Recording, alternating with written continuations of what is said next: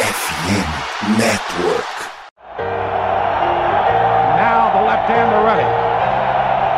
Branding iron hot. You know I'm The back. one-two pitch.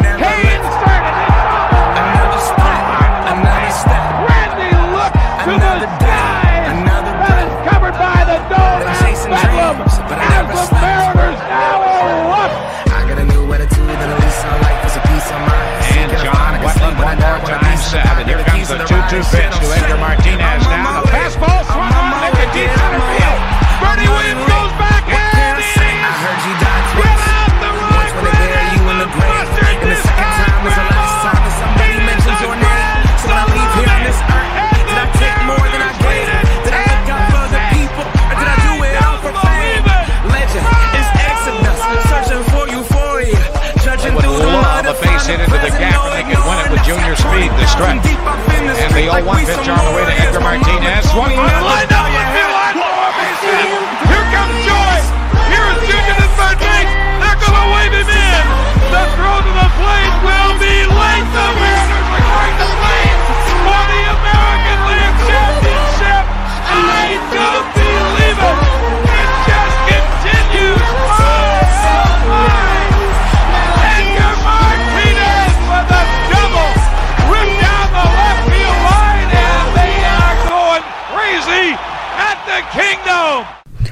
Todos, bem-vindos a mais o Cast do Marinheiro, 30 vindo, 31 vindo para cá. É, mais uma vez, trazendo aqui para vocês nessa semana o, as séries que aconteceram na semana passada contra o Nationals e contra o Cleveland Guardians, renovação de Julio Rodrigues na última sexta-feira e Ichiro Suzuki introduzido finalmente ao Hall da Fama dos Mariners, é o décimo Hall da Fama que o time tem em sua história. E também o, um pinte muito forte contra o Cleveland Guardians e um ataque dependência de home runs. Essas são as pautas que teremos nesse primeiro, nesse 31 episódio que virá pela frente. Então é isso. Começa agora o cast do marinheiro. Mas antes, os cantinhos de recados aqui para vocês. Lembrando que o Cast do Marinheiro faz parte da rede FN Network. A FN Network está de nova marca, nova logo, como eu sempre disse. E se você quiser ter o seu programa na rede Fambonanet, é só mandar uma DM. É, né, para a rede FN Network é só mandar ADM. Se temos podcasts de mais, mais de 70 franquias aqui na casa e também podcasts que falam sobre as ligas americanas. Além da MLB, teremos, temos também da NFL, da NHL e da NBA. NBA já com sua off-season perto do fim, a NHL também perto do fim suas off-seasons, a MLB entrando para o último mês de temporada. E a NFL também indo para a temporada regular, fim da pré-temporada recentemente, que acabou na no último domingo. E agora essa semana será de folga. E os times poderão voltar à temporada regular a partir do próximo domingo, lembrando que quinta-feira já tem jogo. Então é isso. Cantinho dos regados feitos é a hora de partir para o episódio 31 vindo para a conta. 31 vindo para vocês, lembrando que nesse primeiro bloco falaremos sobre a renovação de Julio Rodrigues, sobre a introdução do Ichiro Suzuki somente. É, duas notícias importantíssimas que o time teve. Lembrando que no início desse ano teve a passagem de bastão em tese, né? O Ichiro Suzuki jogando a bolinha para o Julio Rodrigues no início da temporada, no Opening Day em Seattle, na série contra o Houston Astros, série que foi vencida pela equipe de Seattle 2 a 1 E no primeiro jogo tivemos o first pitch do Ichiro Suzuki, a camisa histórica de 2001, ou seja, a camisa de rookie dele, de MVP também, e das 116 vitórias que o time teve naquela temporada. Então foi um momento muito histórico e marcante, que foi literalmente, como disse, é, uma passagem bastão para Ichiro Suzuki para Julio Rodrigues, que é a nova jovem estrela do time e que tem um novo contrato. Mas antes da, é, do, da falar sobre a renovação e sobre os termos, porque é um contrato muito complexo que aconteceu lá em Seattle entre Jared Puto e Stanton e as partes e o seu agente, o Rodrigues e o Julio Rodrigues, né? O seu agente e o Julio Rodrigues. Então foi um contrato complexo. Foi o maior contrato em, é, em dinheiro que pode chegar da história. ultrapassando até mesmo do Mike Trout, que é assinado em 2012, em, com 104, 426 milhões, né? E tem mais, mas tem gatilhos entre ambas as partes para sair desse contrato em no máximo 18 anos. Então, é isso. Falando primeiro sobre o, a introdução do Hall da Fama do Ichiro Suzuki, mais uma lenda é, foi introduzida, né? O, ele que teve ele se aposentou em março de 2019 num jogo no Japão contra o Oakland A's. Os Mariners introduziram nesse último, no último sábado, né? é o, o japonês Ichiro Suzuki, que jogou no primeiro período entre 2011, 2001 a 2012, antes de ser trocado para Nova York, e depois de 2018 a 2019, 13 anos de Mariners com a camisa 51, que não foi aposentada porque tem outro nome que jogou com essa camisa, mas o, o Mariners não utiliza, né? Mesmo não tendo a aposentadoria dela, o Mariners acaba não utilizando essa, é, essa camisa, como a 34, como a 15 também, possivelmente entrarão é, na não aposentadoria, mas também que não serão mais usadas. A única que fora, saiu fora um pouco disso é a 21, que hoje está sendo utilizado pelo Luiz Castilho e Alvin Davis, usou bastante é, essa camisa, e que é o primeiro grande Mariner da história. E começando pela lista de Hall da Fama, são 10, né? Mas o o Ichiro Suzuki, na verdade são nove, mas o Ichiro Suzuki então se torna o décimo introduzido ao Roda Fama do time. Primeiro o Alvin Davis, como havia dito, o Mr. Mariner, ele tinha esse apelido porque foi o primeiro grande Mariner da história da equipe. Tem o David House, que é o narrador, lenda do Mariners assim, narradores, em, em, narrações, né? Ele tinha um, um bordão que era o My Oh My, o Ichiro Suzuki até cita o bordão dele. O David House ele que faleceu recentemente, né? Não faz muito tempo, mas acabou falecendo. E a esposa dele, a Marion Newhouse, estava no.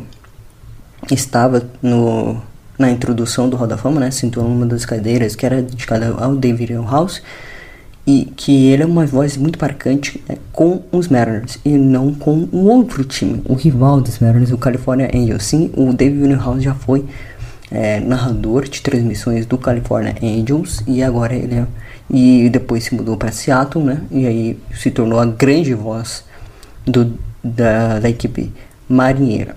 Outro nome é o John Banner, da histórica campanha, né? Ele participou daqueles anos de 1990, junto com outras duas lendas, King Griffith Jr., o The Kid, e o Edgar Martinez, o Ever Mariner, ele atuou por, aqui por 18 temporadas, sempre jogando com a camisa dos Mariners, e os dois são introduzidos ao da, da, da, tanto dos Mariners, tanto da MLB, o número 24 e o 11, são as únicas camisas penduradas da equipe de Seattle.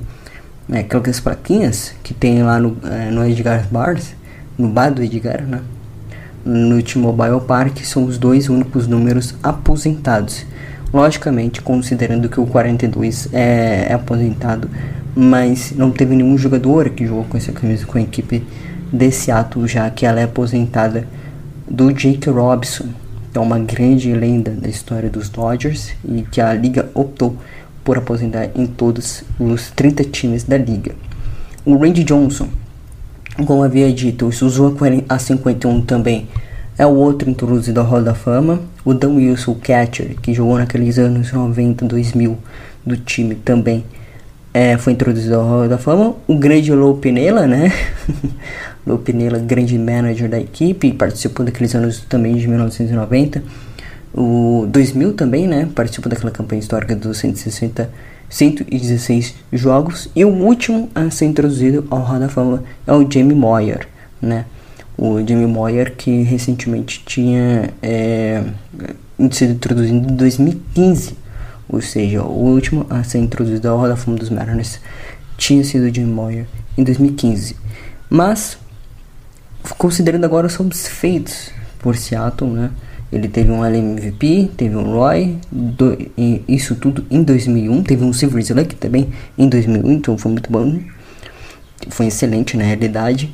É, teve 10 All-Stars Games, um All-Star MVP e 3 Silver Slugs com a camisa marinheira e dos Marlins e dos Yankees.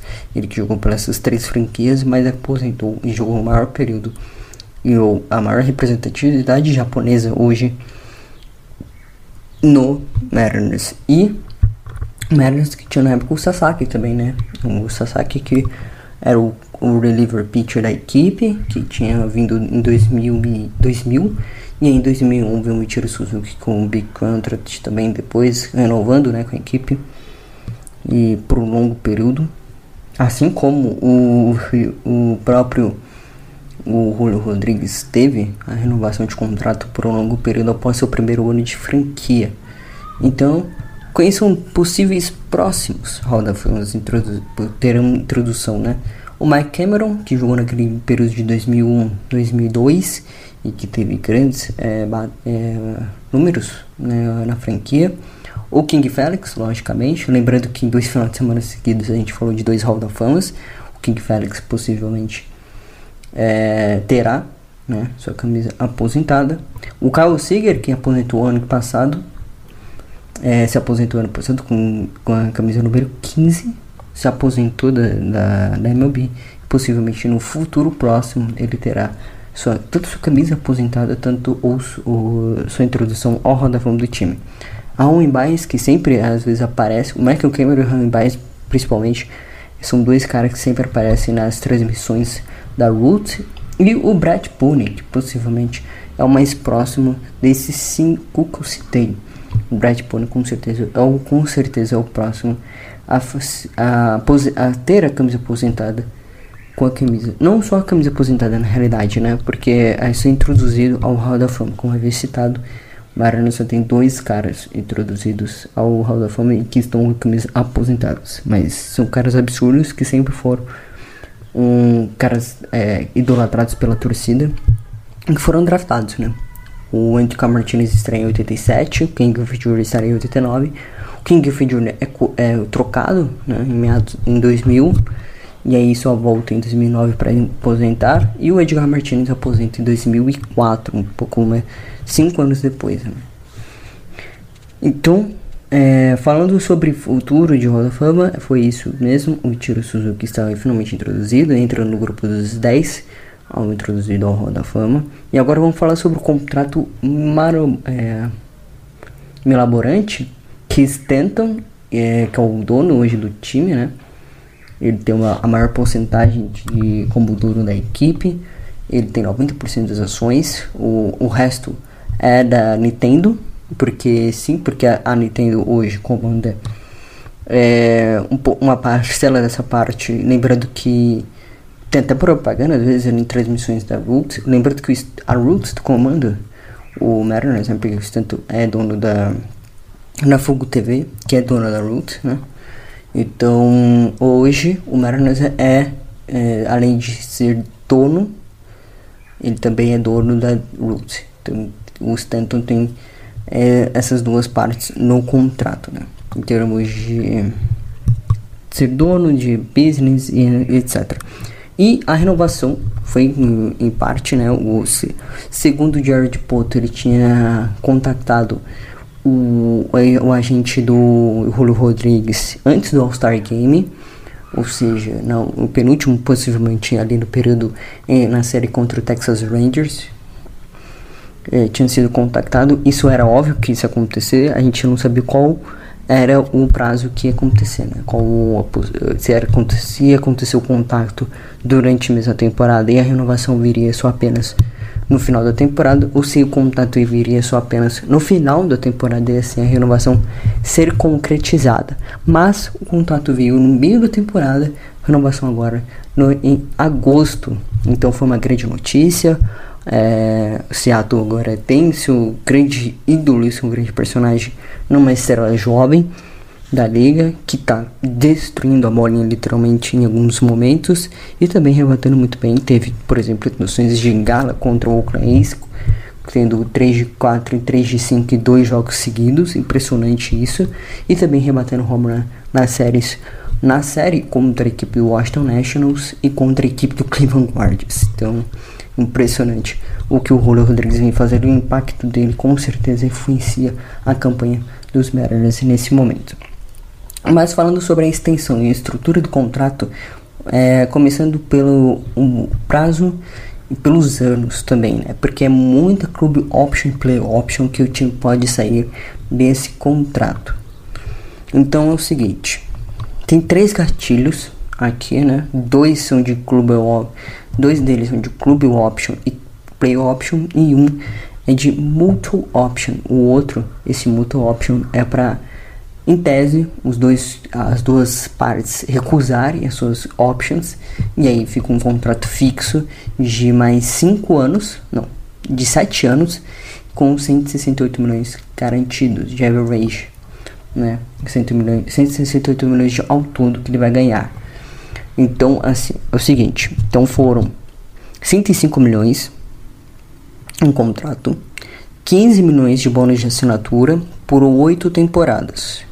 Então é isso, ele vai ganhar 105 mais esse bônus de assinatura que recebeu agora.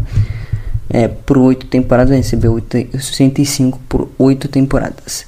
Antes dele ir para. É, antes de encerrar esse contrato em tese, em 8 temporadas, ele pode ganhar alguns bônus, é, alguns bônus por MVP, né? Então é isso é tipo pode chegar a quase 210 milhões se ele ganhar alguns, alguns é, entrar na votação pelo menos para MVP na realidade, né? Lógico, a votação é, tem um, um, um, valor maior se ele entrar na votação e ou ele ganhar o MVP. Então tem alguns é, gatilhos, vamos dizer assim, algum, algum, o dinheiro a mais. Mas em tese é até 210 milhões que ele pode chegar nos primeiros oito anos de contrato. Então, após o nono ano de contrato, ele pode sair, né? É, pode se tornar free agent ou aceitar uma club option play option. A club option pode ser de 8 a 10 anos, vai depender da performance dele seguindo, seguindo a disputar MVPs. Então é o seguinte: entre 8 a 10 anos, entre 2030 e 2037 ou até 39, dependendo da extensão que o time vai vai querer, né? Variando de 200 a 350 milhões na disputa pelo MVP e na disputa pela é, MVP, se tiver alguns jogos de All-Star também, se for All-Star MVP também considera, se ele for Silver Slug também ele ganha dinheiro sobre isso. Gold Gloves não tem um, assinatura por Gold Gloves, eu não tenho dinheiro a mais por Gold Gloves, mas tem por Silver Slug, por MVP e também para o All-Star MVP nos primeiros oito anos. E aí que vem, entra a chave do contrato, porque aí vem as Club Option e a Play Option. A Club Option é se ele disputar o MVP e entrar na votação para isso, e aí o time pode a, a, acionar a Club Option é, para, é, para que ele estenda o contrato dele automaticamente por pelo menos 8 a 10 anos de tempo, ah, 10 anos. Né? Então, se ele ganha, então ele pode ganhar mais de 470 milhões de dólares se, se isso acontecer. Que é aí que entra na história de ser o maior contrato em termos de dinheiro para um jogador jovem. Né? O, a Play Option. E vem a parte da Play Option. Play Option é só 5 anos garantidos, 90 milhões garantidos, mais 35 milhões de incentivo para ele entre 2030 e 2034. Então são 5 anos a mais de, com a Play Option e com a Multi Option, que é outra, que é outra cláusula de contrato que o time poderá herder, é, ceder, né? e a parte do Julio Rodrigues também não ceder, é, não querer também acionar a cláusula e aí fica um contrato fixo de, de sete temporadas, de 2030 a 2036, com os 168 milhões garantidos. E aqui passa um pouco de confiança que a franquia tem sobre ele e sobre o agente, sobre a franquia a franquia sobre o agente também. Que, que ele citou, então, principalmente na entrevista dele, que ele ama Seattle, que quer jogar como Seattle, quer conquistar títulos por aqui possivelmente vai conseguir um, pelo menos. É, espero, né? Se o time continu continuar competitivo, como está é, recentemente, vamos ver no futuro também se isso vai acontecer. Então, assim, o que significa o, isso tudo, né? Que o time fez, basicamente se doando ao máximo para para o Julio Rodrigues. É um contrato com gatilhos, ou seja, em termos de saída ele pode ser desse contrato nos primeiros sete anos, né? Que é o nos, no, oitavo ano tem a opção de saída para free agents, ou seja, se os dois times não quiserem a play option e a mutual option também, se o Julio Rodrigues quiser sair do contrato ele pode sair, se o, a equipe do Mariners quiser pode sair também. Então o contrato pode ser estruturado em 7 anos, ou seja, os 8 primeiros anos, em 12 anos, em 15 anos e 17 anos. Os 12 anos, os dois primeiros anos é aquele período que ele, se ele continuar rendendo. 15 anos também e 17 anos também, mas esse 17 anos é mais para clube option, não para play option, para mutual option. A mutual option só vai chegar até 2036. A clube option é o máximo que o Julio Rodrigues quer, que é do 2039, que é 17 anos, seria 18, considerando esse primeiro ano de Seattle. Então é isso. É um contrato maior da história do beisebol, é um para uma jovem estrela, como havia dito, o de Poto demonstra que também sabe renovar, né? Sabe é, manter as peças que dentro do da MLB, né? Como, como contratou o Rob Ray por cinco temporadas por um valor de 39, né? Menos de 39, foi 29,5. É, 39 não, é 30 milhões de dólares, mas foi menos, 29,5 em 5 anos. Tem a renovação no começo da temporada para o J.P. Crawford por 5 temporadas, o que significou que o time quer manter o J.P. Crawford como shortstop da franquia e possivelmente como capitão, né? Como, como as pessoas dizem no Twitter é, porque ele é um capitão, ele é um líder dentro do infield e trabalha muito bem psicológico dos pitchers. Ele pede pausa de vez em quando é, durante o jogo quando o pitcher não está tão bem na entrada. Então ele pede essa pausa e conversa com o pitcher junto com o Cal ou com outro catcher que estiver lá, o Luis Torres, por exemplo, o Kurt Caselli, que hoje, hoje, hoje é o backup catcher do time. Então, o GP Crawford é, foi uma renovação muito boa, mesmo que a gente tenha perdido os dois principais prospectos na troca pelo Lucas Castilho, não está valendo muito a pena porque o Lucas Castilho está jogando demais e possivelmente vai ser renovado o contrato dele ao final do ano. E algumas perguntas foram realizadas por Stento em termos mais de renovação. E ele disse que terá renovações é, futuras para a equipe, mas ele, ele vai ter renovações. Então considera que três nomes apenas. Ainda não sabemos se o Jesse Winker vai renovar também.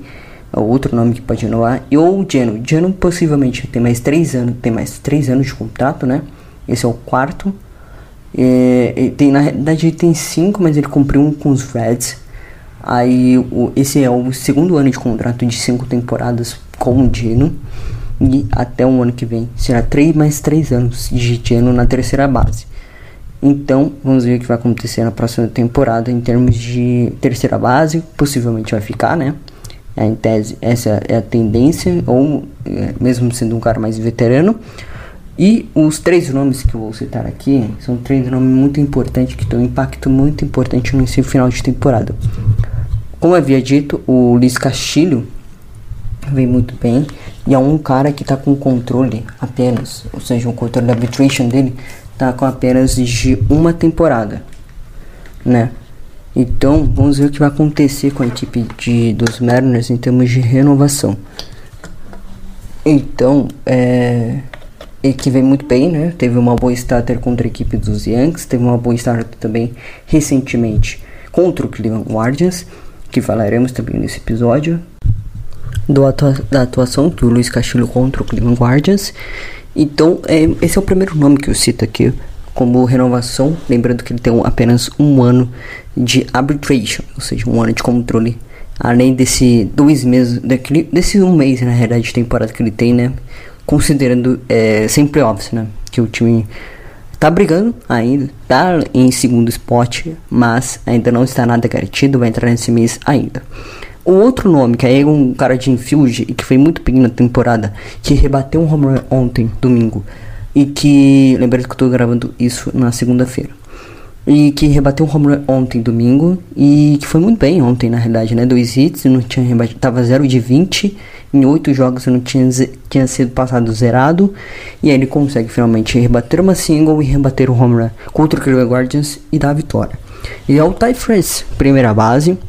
Em tese seria o Evan White, né? Mas o Evan White em três anos não mostrou serviço e hoje está na AAA. Lembrando que ele saiu daí ali hoje e tá na AAA, no time de AAA. E que possivelmente, vamos ver o que vai acontecer, não voltará para as Majors por enquanto, né?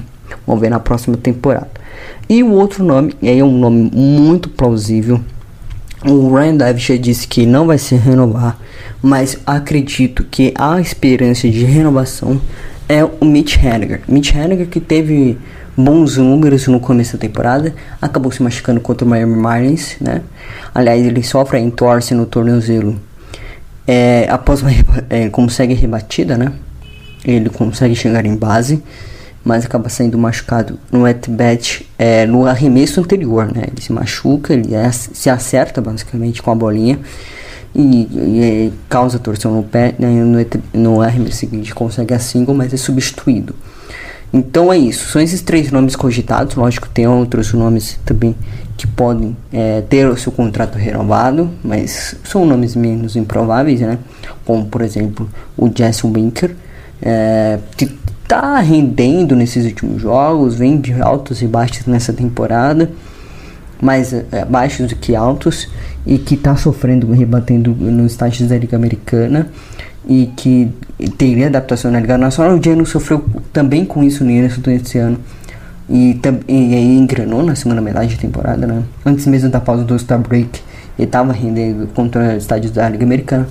E o Jesse Winker, que estava num estádio muito favorável, para home run na temporada passada, hoje não está nem com 10 home runs na temporada. Né?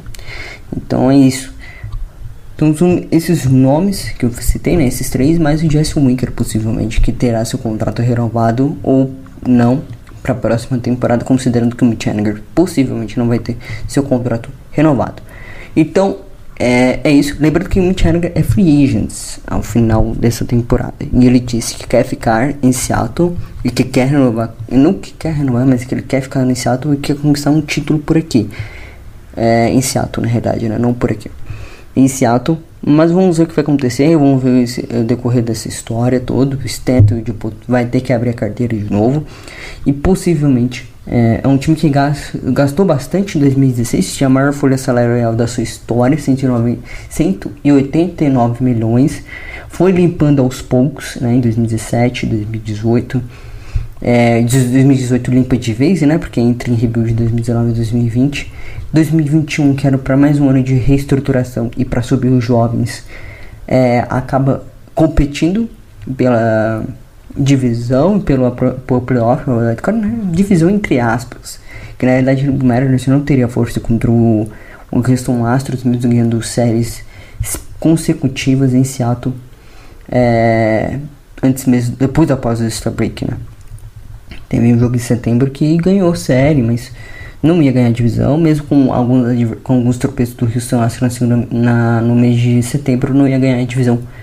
E quase chegou no playoff, faltou um jogo, dois jogos apenas para chegar na pós-temporada do ano passado. E aí era com o Dipota até mesmo disse que o, o, certo, o ano de competir era 2022. Acabou sendo 2021 de forma inesperada com aquele time que não era talentoso e que conseguiu competir contra bons times, contra Nova York, contra Tampa, contra Boston, que estavam bem naquela, naquela temporada, contra Toronto também, que estava muito bem naquela temporada. Então é isso, Seattle tem tudo para seguir de novo, com, seguir competitivo, competitivo é, com algumas renovações, com algumas contratações que teremos na próxima off-season. Então é isso, o finalzinho do primeiro bloco sendo iniciado parte o segundo. No segundo abordamos, vamos abordar as séries que aconteceram, né? Washington Nationals e Cleveland Guardians. E as prévias que teremos nessa semana, Detroit Tigers e Cleveland Guardians, Mariners em busca do sonho, em busca de tirar essa seguinte prova que dura 21 anos.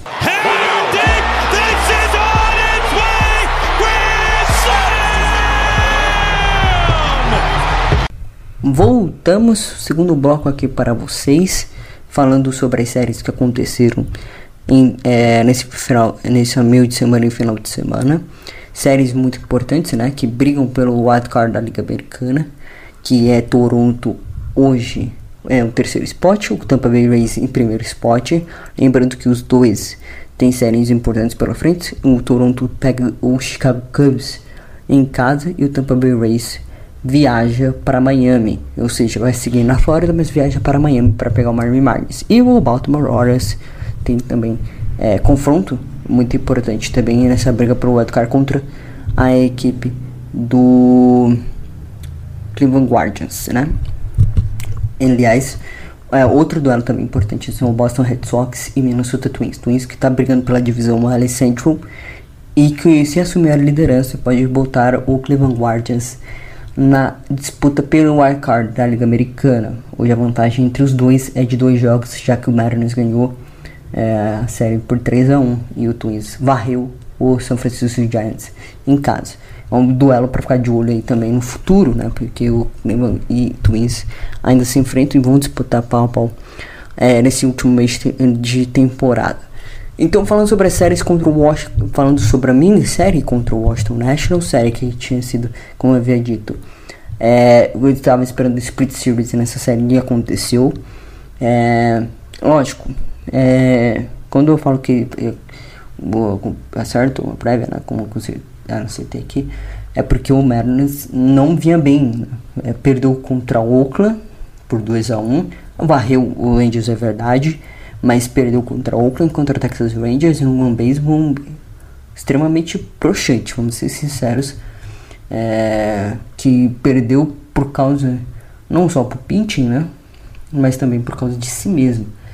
Ah, em alguns momentos é, nesses jogos. Então faria sentido apostar aqui um split series. Acabou acontecendo, infelizmente. Eu queria mesmo que o time vencesse os dois jogos, como aconteceu no meados de julho, né? Naquela sequência de 14 vitórias. Vencemos dois jogos em double, em double header lá em Washington, no Washington, na capital.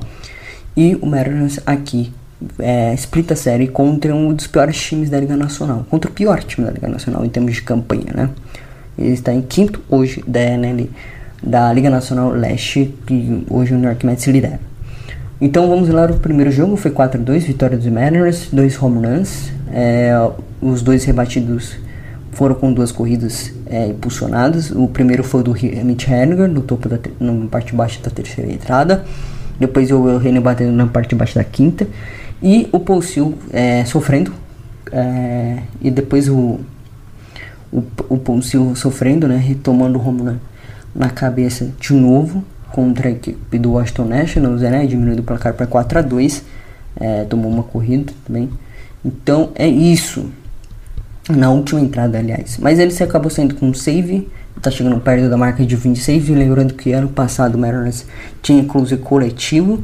E três Kendall Griffin, Drew Stank Rider e o Paul Seals é, chegar à marca de mais é, 10 saves, pelo menos, né, na temporada. E nesse ano, o Paul é o que domina esta estatística de saves. No segundo jogo, um jogo mais truncado, é, um arremesso muito ruim. É, o Kirby muito bem na temporada, com, muito bem nessa segunda metade de temporada, né? Lembrando que ele começou é, bem, aí depois foi mal em alguns jogos, o time acabou rebaixando ele para dar uma descansada nele, né? É, trabalhar também na AAA e aí quando ele voltou, voltou com tudo, fez sete entradas na partida da última quarta-feira, sete entradas, uma, uma corrida de, é, de diferença, né? Uma corrida cedida e nove strikeouts do Kirby High do Kirby na temporada. Assim, e também tem ele fazendo história, porque teve dois recordes que ele colocou na gaveta, né? É, dois recordes não, na realidade. É, duas estatísticas que ele colocou no seu livro de histórias, que é a estatística de 24 arremessos e 24 strikes desde 1988, é contada essa estatística.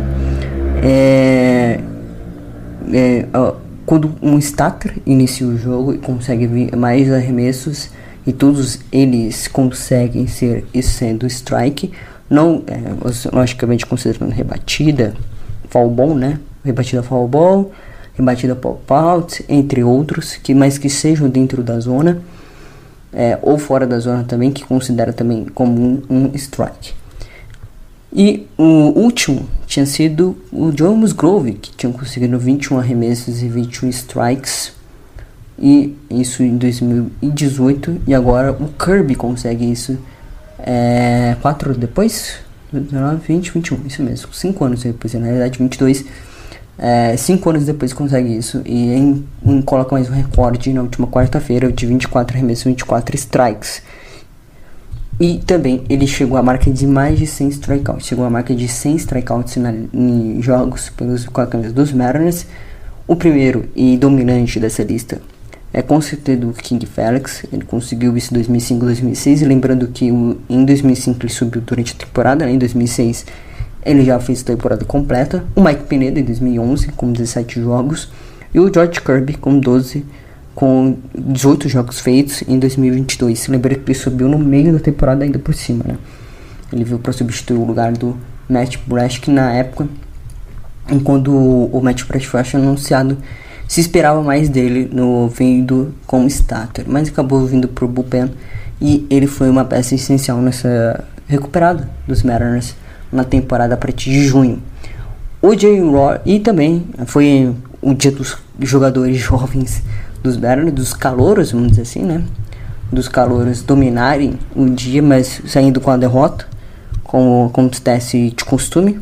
Brincadeira. Brincadeiras à parte. Mas o Jay Roy chegando na temporada 2020, 20 stolen base, 20 home runs, algo que não acontecia desde 2002 do Mike Cameron, nome citado no hall da fama do time e que ele empatou um jogo com um home run espetacular na oitava entrada. Ele que nesse ano já tinha rebatido um home run na sétima entrada contra o Texas Rangers, já rebateu o Grand Slam na oitava entrada para ganhar o jogo de 4, 8 a 4 contra a equipe do Texas Rangers também. Então ele vem sendo é, também muito essencial em, em partes importantes do jogo. Mas o split, split Series veio com a derrota, né? O Silva entrou na nona entrada, espalhou a farofa, deu, tomou um home run de duas corridas e acabou o jogo de vez para a equipe o Cleveland Guardians. E aí, com isso, os Mariners caíam para terceiro spot, com Baltimore é, tendo ganhado contra o White Sox com o drop do Enrio. O Toronto Blue Jays tinha vencido também, né? Tinha vindo bem de uma série. O Red Sox estava cambaleando, vinha bem, depois veio mal, veio meio insolente nessa temporada. E o Tampa Bay Rays sendo o Tampa Bay Rays sendo dominante, conseguindo assumir o spot 1. E aí viu a série contra o Cleveland Guardians, que é a série contra um rival muito importante, é uma série contra um líder de divisão, que hoje estaria nos playoffs como terceiro spot, e seria o confronto, e foi a série que possivelmente a MLB anunciou como a série do possível é, rematch no duelo nos playoffs, no wildcard da Liga Americana.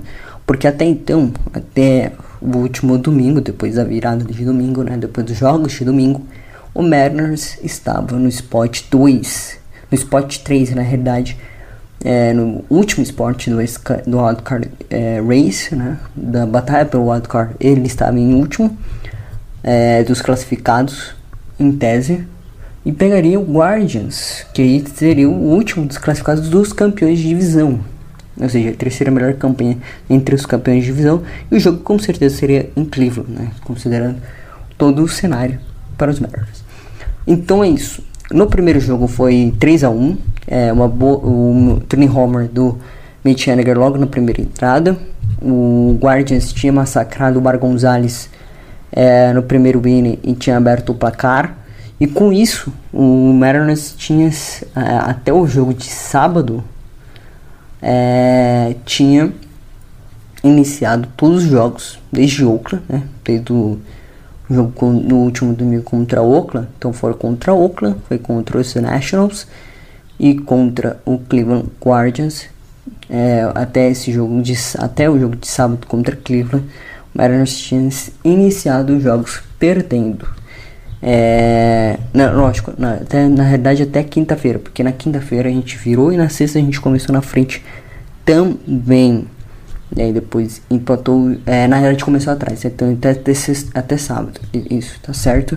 Então até sábado o Mariners tinha conseguido é, executar, é, tomar, é, virar os jogos, basicamente, em algumas ocasiões. Então Iniciou perdendo contra Oakland, iniciou perdendo contra o Nationals, né? Iniciou perdendo contra Cleveland Guardians, isso séries é, de duas partidas contra os Guardians, uma partida contra os Nationals e uma partida contra o, o Oakland A's. E isso no final, isso no, na, no decorrer da semana, no início até o final da semana. Então, é, foi um ponto preocupante, né? Porque o time tinha que buscar às vezes o placar e às vezes nessa temporada não está conseguindo buscar o placar. Então, é uma preocupação minha, principalmente isso para playoff. O time não está conseguindo virar os jogos. Lógico, nessa última sequência de jogos, conseguiu virar, né? mas vai ter ocasiões que não vai encaixar um home run, que é o que aconteceu nessa série contra Clima, aconteceu contra o Washington Nationals, por exemplo, também. Um time só rebatendo home run. Lembrando contra o Washington Nationals, eu nem, citei, nem citando o resultado, mas foi 3 a 1 para a equipe do Washington. E, mas com um home run rebatido do Julio Rodrigues, né? E o Mariners vem trazendo essa Mariners dependência em home runs, que é muito preocupante nessa reta final, porque o time trabalha bastante em contato, e aí tá rebatendo bastante home run com um time que gosta de fazer contato, fica um pouco preocupante. Mas vamos ficar aguardando, vamos aguardar, né? Ainda falta um mês de temporada para mudar isso. Um mês de temporada pode mudar muita coisa, lembrando que só faltam 34 jogos para a temporada regular acabar. Mas é, considerando esse todo o cenário, o jogo que está no YouTube, na realidade, é, o Marcos Gonzalez saiu com a vitória, o Mackenzie saiu com a derrota, foi contra o Mackenzie, portanto, é esse da rotação do Cleveland Guardians, foi muito bem. E o save, o terceiro save da temporada para o André Munhoz, que é, fez muito bem e conseguiu um recorde entre os reliever pitchers nessa temporada. O Henniger virou o jogo na parte de baixo da terceira entrada. Na primeira entrada, na verdade, para parte de baixo da primeira entrada. Jogo que foi é, transmitido no YouTube, como havia citado. E o Walk no primeiro, no primeiro at com o Julio. Single com o Winker. E depois aí o o Henniger rebatendo o home run. E o Munhoz fazendo história, né? Ele que teve mais é, jogos com mais três, três ou mais strikeouts na temporada. Então ele teve 17 jogos, empatou com o Bill Cowdery em 1982, com o Dias com, 18, eh, com 16 jogos em 2018, o próprio Eden Dias de novo em 2016 com 15 jogos e o Jeff Nelson em 95 com 15 jogos. Então a marca ainda segue desde 82 e o Munhoz tem 34 jogos pelo menos para fazer de novo é, 3 ou mais strikeouts em é, na entrada, né? Vamos dizer assim, na sua aparição. E o segundo jogo transmitido pela Apple TV, o jogo de 3 a 2 jogos pela Apple TV tem que ter um drama, né? Porque o Mariners jogos em casa transmitido pela Apple TV tem que ter drama como sempre. O Mariners ganhou o primeiro jogo, ganhou o segundo jogo na Apple TV com uma atuação muito boa do Longo Gilbert. É, é lógico, teve seus perrengues, sofreu um pouco, tomou dois sacrifices. É, e abriu o placar o Cleveland Guardians, né? O Cleveland Guardians abriu 1x0, aí o Seattle empat, é, Cleveland Guardians abriu 1x0, e aí depois o 2x0, e aí depois o sacrifice duplo na entrada, em duas entradas seguidas, né? Basicamente, com dois sacrifices, o JP Crawford e o Frazier. O sacrifice tie, do tie game foi do Crawford e o Sacrify do Frazier empatando o jogo também 2 a 2 Isso ficou até o 2 a 2 até que apareceu a estrela de Mitch Haniger de novo. Mitch Haniger nos dois primeiros jogos destruiu o Cleveland Guardians. Rebateu um home run no jogo 1 e rebateu um walk-off no jogo 2. Lembrando que no jogo 2 ele tinha uh, na, na nona entrada ele rebateu uma dupla, uma dupla lead-off double muito importante, mas os Mariners acabaram não aproveitando. E os Mariners tiveram uma, ba é, uma, ba uma baixa do lineup toda com bases lotadas. Veio o topo, não fez nada com bases lotadas, né? Os dois não conseguiram fazer. E aí veio o Mitch Haniger de novo. Lead-off single walk-off. O Julio Rodrigues, é, na verdade, o Jim Moore, na verdade, porque o, hoje o Sebay está usando o Dimore de pitch hitter em alguns momentos, substituindo o left fielder Jesse Winkerton. Está jogando de dois agora o Dylan Moore em alguns momentos na temporada. Lembrando que o Ty Francis foi derrubado para recuperar um pouco seu bastão, né? porque ele vinha muito mal, como havia citado no bloco anterior, ele estava 0 de 20 em 8 partidas que ele tinha feito com a camisa dos Mariners e agora nesse último jogo ele teve duas rebatidas e um deles foram home run. Falando do jogo 3, lembrando que no jogo 2, no jogo 2 na realidade, foi o oitavo walk-off da temporada e o oitavo é, jogador diferente que o Mariners tem. Ano passado foi muito. É, teve é, vários nomes com walk-offs e viradas em oitava entradas com jogadores diferentes, tipo Jack Fraley tendo dois walk-offs, o Jared Clenich tendo dois walk-offs também. É, quase teve o terceiro né, contra o Boston.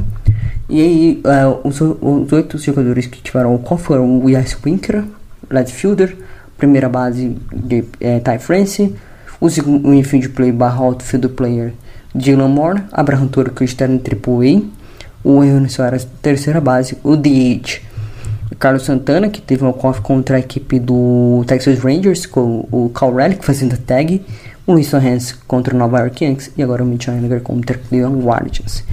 Então, são oito jogadores que tiveram walk-off na temporada até o momento. E na terceiro jogo, com o Plezik ganhando, Plezik foi bem na partida, era um, é um pitch muito forte de clima, né? Foi um pitch muito dominante, foi uma batalha de arremessadores nessa série. Mas o Mariners acabou sendo melhor. É, perdeu esse jogo, é verdade. O jogo que, aliás, foi o jogo do Hall da Fama Introduction do Tiro Suzuki, né? E que tava ganhando de 3 a 1 E aí o, o Umpire, desculpa, mas o, o Umpire é, é, dá um strike é, numa bola que foi dentro da zona. Um ball, quer dizer, uma bola dentro da zona e foi sacanagem e acabou. É, seria a primeira eliminação da, da, da entrada. E isso acabou prejudicando os Mariners, que viraram, que acabaram tomando a virada. E foi a primeira virada, a primeira derrota com placar na liderança na topo da oitava desde, é, desde o ano passado. Porque o time não tinha tomado ainda esse tipo por nessa temporada. Era 51 vitórias seguidas, com o Mariners liderando na oitava entrada. E agora é 52-1, porque ontem também teve um desses. É, então é isso. É, foi derrota. O, de novo a Mariners dependência do walk-off é, de rebatidas aparecendo. O Clausen ficou os o Monhoz, como disse, entregou o jogo. O Prince saiu com a vitória. O Soares saiu com o saiu com o home solo, o 24 da temporada. O Julio Rodrigues com o 21 da temporada. Aliás, o primeiro home run dele é, desde que foi contrato renovado, né? Lembra que ele renovou no jogo 2 e aí no jogo 3 ele teve o home run. E o Jack Lamb rebatendo seu primeiro home run, o quarto da temporada, o primeiro home run na sua volta para Seattle, lembrando que não prata de Seattle. Então é isso. E ainda caindo a visibilidade de 51 jogos do time que não conseguia, não tomava virada. E aí o primeiro time a fazer isso é, foi a equipe do foi a equipe do Cleveland Guardians. E o Wright teve um feito que foi o de Tiro Suzuki 2001. Olha que coincidência também isso. No terceiro jogo, é, foi o primeiro a ter mais de 200 bases totais nos seus primeiros 110 jogos. Então é muito importante os dois lead-offs aí da equipe. Um, um Hall da Fama e outro possivelmente futuro Hall da Fama. E no jogo 4, jogo 4 que foi realizado ontem, 4 a 0, Guardians com a derrota, o Raid com a vitória, o se vale com a derrota, dois home runs. O Dylan Moore teve um home run, three homer, que foi, na realidade, foi o Miller, que o primeira base deixou a bolinha, é, pegou a bolinha com a ajuda da rede, e isso não pode. E aí depois aí vem a cover ball e a explosão do Dylan Moore, um home runzaço para botar o Mariners na frente 3 a 0 e depois o Ty France, como havia dito, tinha rebatido uma single depois de 8 jogos sem rebater nada. Ele rebate um home run e aí fica 4 a 0 o jogo. O Cleveland perde a série em 3 a 1 o Silva fechou o jogo, né? E o Ray fechou o jogo com mais um shootout e vem rendendo muito bem, né? Esse 1-2, o Luiz Castilho, que foi o jogo o arremessador do jogo é, do jogo 2, do jogo 3 na realidade, né? O Luiz Castilho que se deu uma corrida apenas foi pro José Ramírez, pro José Ramírez, terceira base do Clima Guardians. Foi uma rebatida home run. Ele que teve um bom jogo, o Luiz Castillo, né? Teve mais de 110 arremessos e tranquilaço. O Ray teve mais de 100 arremessos também, tranquilaço também, arremessando contra o ataque do Cleveland Guardians. E os dois fazendo ótimas partidas. Só faltou um grande suporte para o Luiz Castillo. Não, só faltou na realidade competência do Bupen, ou do Ampare, na realidade, competência do Ampare, porque aí prejudicou a mente do garoto, né? O jovem jogador sabe que foi bola, foi strike, e aí você vai ter que voltar tudo que aconteceu. Já estava preparado para a eliminação, não acontece, e aí você perde todo o foco do seu jogo e acaba cedendo as corridas. Então foi isso que aconteceu basicamente. É, série com 3 a 1 importantíssima. Seattle agora está é, chegando no clube das 70 vitórias finalmente. É, os starters foram muito bem. É, o Bupen foi excelente, né? O Bupen também muito bem. E os starters nessa série foram 25 innings e um terço. Lembrando que esse um terço foi do Lon Wilbert. Quatro corridas cedidas, né? Uma do Kirby, duas do. Uma do Kirby, que eu lembro. O, o, o Ray não teve, o, o Luiz Castilho teve duas, é, uma também, e também duas do Long Gilbert, que também teve dois sacrifices, né? Então essas quatro corridas cedidas. Os dois walks, 23 strikeouts e um array de 1.42 combinado. Então um excelente número para a equipe. Eu queria falar palavrão, mas não vou falar não. E segundo o Fangraphs, o Mariners tem 94.2 de chances de ir para pós-temporada nesse momento. Hoje eu ocupo o segundo spot, atrás do Tampa Bay Rays a meio jogo. Lembrando que contra o Tampa Bay a gente não tem duelo direto. O Tampa Bay ganhou vários jogos contra a equipe. O Mariners só tem duas vitórias contra o Tampa Bay nesse ano. Ano passado foi um pouquinho diferente, né? O Mariners dominou Tampa em dois momentos da temporada, varreu Tampa em Seattle e depois ganhou a série lá em Tampa. Nesse ano quase foi varrido por Tampa Bay e perdeu a série lá em Tampa Bay. E um na frente contra o Toronto, lembrando que contra o Toronto a gente tem é, vantagem de dois jogos, e a gente varreu o Toronto, né, em 4 a 0 em Seattle, um, com a atuação de gala do Carlos Santana em dois jogos, em duas partidas seguidas.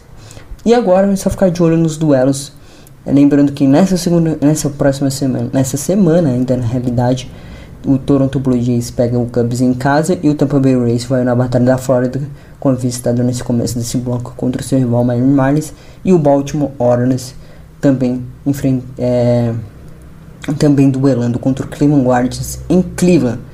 Então, Detroit Tigers. É, e aí os próximos duelos são as séries, uh, as próximas séries serão Detroit Tigers com, em Detroit.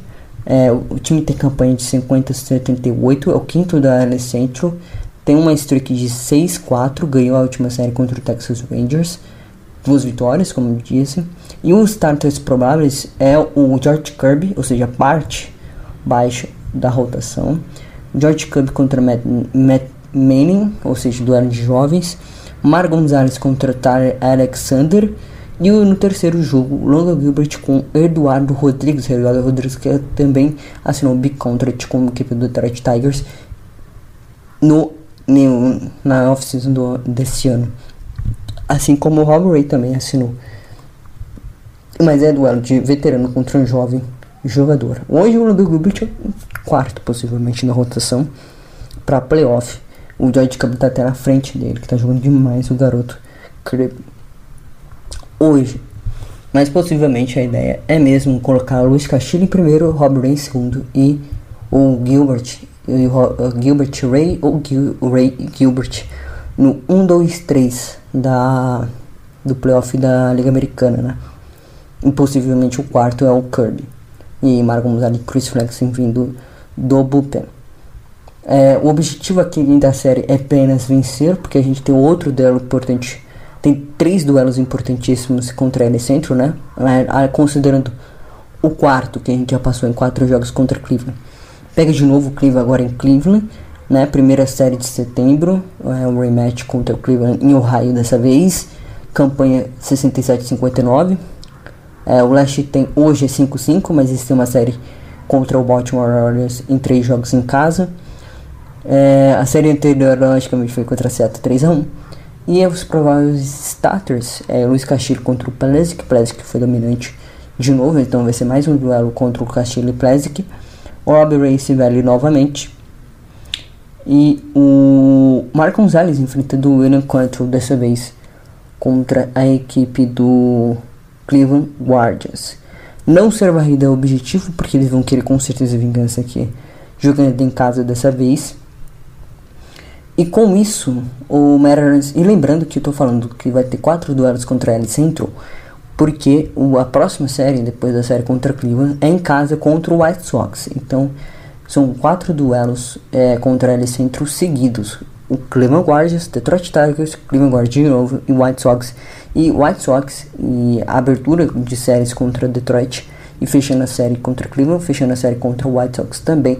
Lembrando que a gente tem mais um duelo contra Detroit é, no, fim, no começo de outubro, que será a última série. E falando sobre as séries que teremos ainda, é, nesse mês de setembro, iniciando, é, teremos série contra o White Sox, como havia citado, seguido o mês contra a Alice Central o Atlanta Braves em casa, então duelo muito importante. Lembrando que o Mariners hoje tem só três jogos fora de casa contra equipes fora, é, com equipes de mais de 50%, ou seja, essa série contra Cleveland acabou.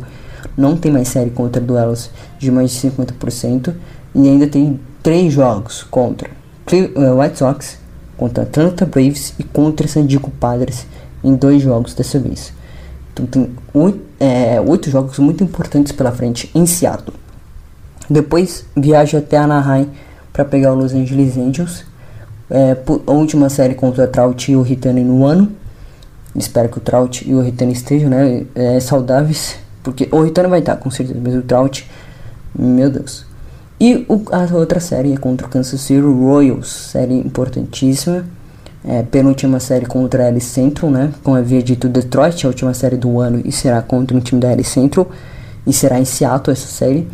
É, a série contra Kansas City, lembrando que no começo do ano a gente tinha varrido eles em casa, agora eles fizeram três jogos tentando Kansas City tentando a vingança.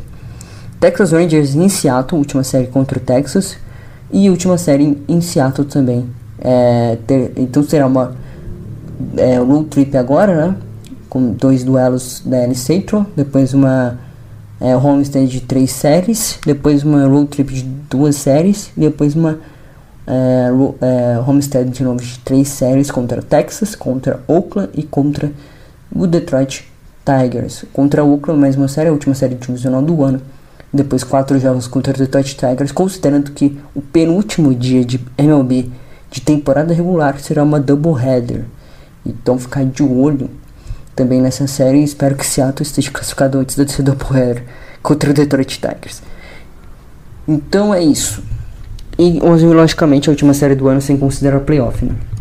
Então é isso. O Seattle apenas tem 34 jogos faltando na temporada. É, mais, uh, mais ou menos um mês de temporada, né? Um mês e uma série para ser completados. Na verdade, um mês e duas séries, né? Tem essa é, essa última série contra o Detroit Tigers e tem a série contra o Detroit Tigers também lá em outubro. Então, Mariners entre setembro com a vaga dos playoffs. Agora, falta só decidir se vai para pós-temporada sim ou não. É, vai ser um mês muito importante. Vai ser um mês, ou com certeza, o mês mais importante da franquia nos últimos anos. Logicamente, considerando o ano passado é, sim, é, considerando o ano passado, foi um mês importante também, mas foi um mês que ficou com um gosto agridoce, né? Porque teve séries importantes é, que podia resolver e dar tranquilidade na sua situação na temporada passada, acabou não conseguindo isso. Então, nesse ano, espero que a história é, seja um pouco diferente e que o Mariners consiga que, finalmente quebrar essa seca de pós-temporada.